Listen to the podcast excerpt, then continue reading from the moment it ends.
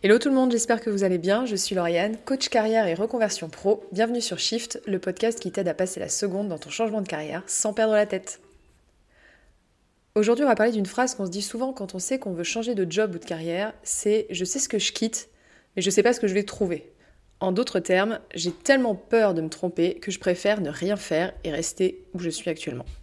Donc comment faire pour sortir de cette réflexion qui te bloque tout en te convainquant un petit peu que t'es mieux là où tu es au final et qu'il faut t'accrocher et que ça va passer finalement?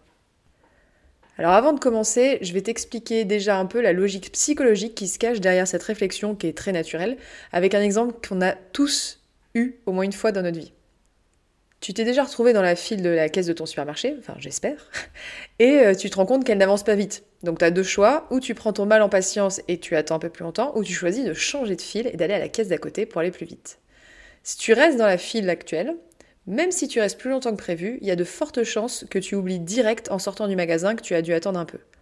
Par contre, si tu changes de file et que tu te rends compte que la file que tu as laissée finalement accélère, il est probable que tu ressasses cette histoire toute la journée. Tu vas rentrer chez toi, raconter à ton pote, ton coloc, ton conjoint.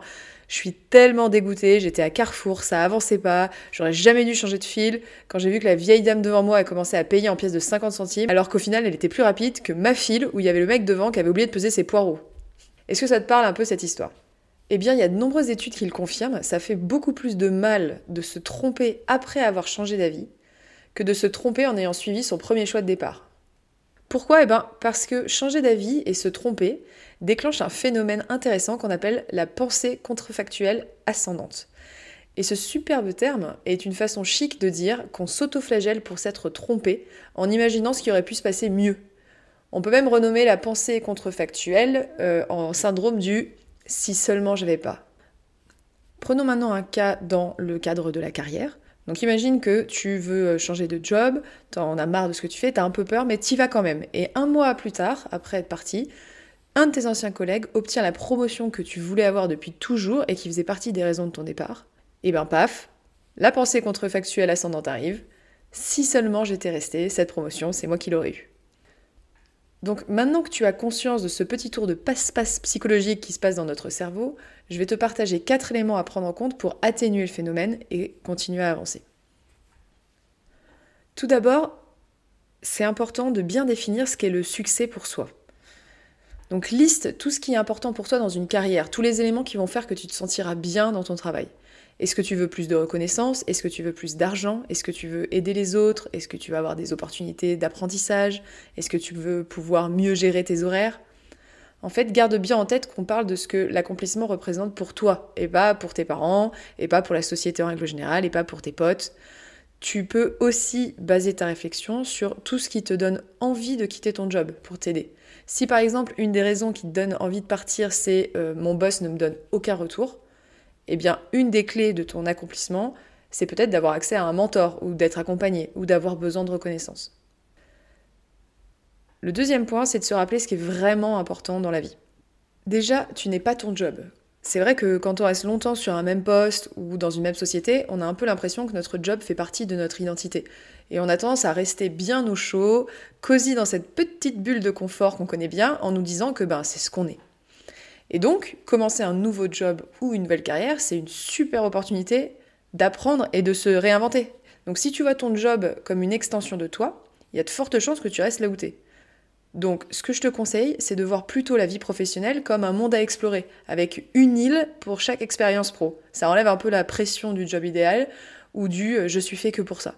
Et ça te motive un peu plus à aller explorer une nouvelle île. Ensuite, c'est important de faire un plan.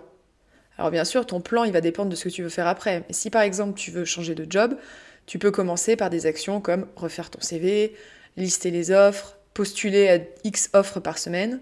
Si jamais tu veux te reconvertir, ça va être euh, faire un bilan de compétences, prendre un coach, clin d'œil euh, auto-promo, interviewer des personnes qui font le job de tes rêves, etc.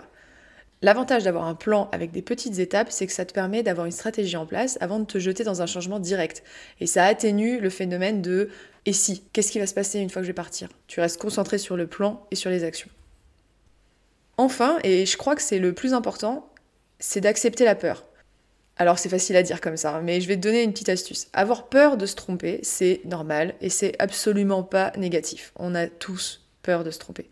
La plupart des gens, ils ressentent de l'appréhension à l'idée de changer de carrière et à l'idée de quitter cette zone de confort dans laquelle ils sont. Donc une bonne technique pour accepter la peur, c'est d'ajouter c'est génial à la fin. Je vais te donner un exemple. Quand tu dis j'ai peur que si je quitte mon job, je tombe sur un job avec un manager encore pire que celui que j'ai maintenant, bah tu rajoutes et c'est génial. Alors ça paraît un peu con comme ça, mais en fait c'est que ça te permet de changer de perspective. Imagine donc dans cet exemple que tu tombes sur un boss encore plus nul. C'est quoi le pire qui puisse t'arriver? Peut-être qu'au final ça met encore plus en avant ton besoin d'être bien entouré. Peut-être que tu vas du coup devoir postuler à un autre job au sein de la même boîte qui sera bien mieux. Peut-être que ça va te faire euh, rencontrer des personnes parce que tu vas échanger avec des collègues euh, et vous allez vous dire oh là là ce boss il est nul et tu vas rencontrer ton meilleur pote. En fait le fait de se dire c'est génial après une peur, c'est que ça permet de la dédramatiser et ça permet de remettre en perspective le vrai risque. Donc pour résumer, savoir ce que l'on quitte et s'inquiéter de ce qu'on va trouver dans sa prochaine étape pro est une pensée naturelle qui nous permet d'éviter la déception possible de s'être trompé. Cependant, ça nous bloque et il est important de comprendre ce phénomène psychologique et d'utiliser quelques clés pour s'en débarrasser. En 1, être très clair sur sa propre définition de l'accomplissement et sur ce qu'on recherche. En deux, mettre les choses en perspective et garder en tête ce qui compte vraiment dans la vie. Trois, avoir un plan avec des petites étapes. Et enfin, savoir accueillir la peur pour être plus à l'aise avec elle et la dédramatiser.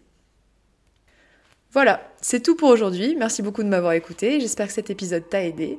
Si tu as des questions, n'hésite pas à me contacter en DM sur Insta at Lauriane Perrin Coaching tout attaché. Ça me fera un grand plaisir de te répondre. À la semaine prochaine pour un nouvel épisode. Ciao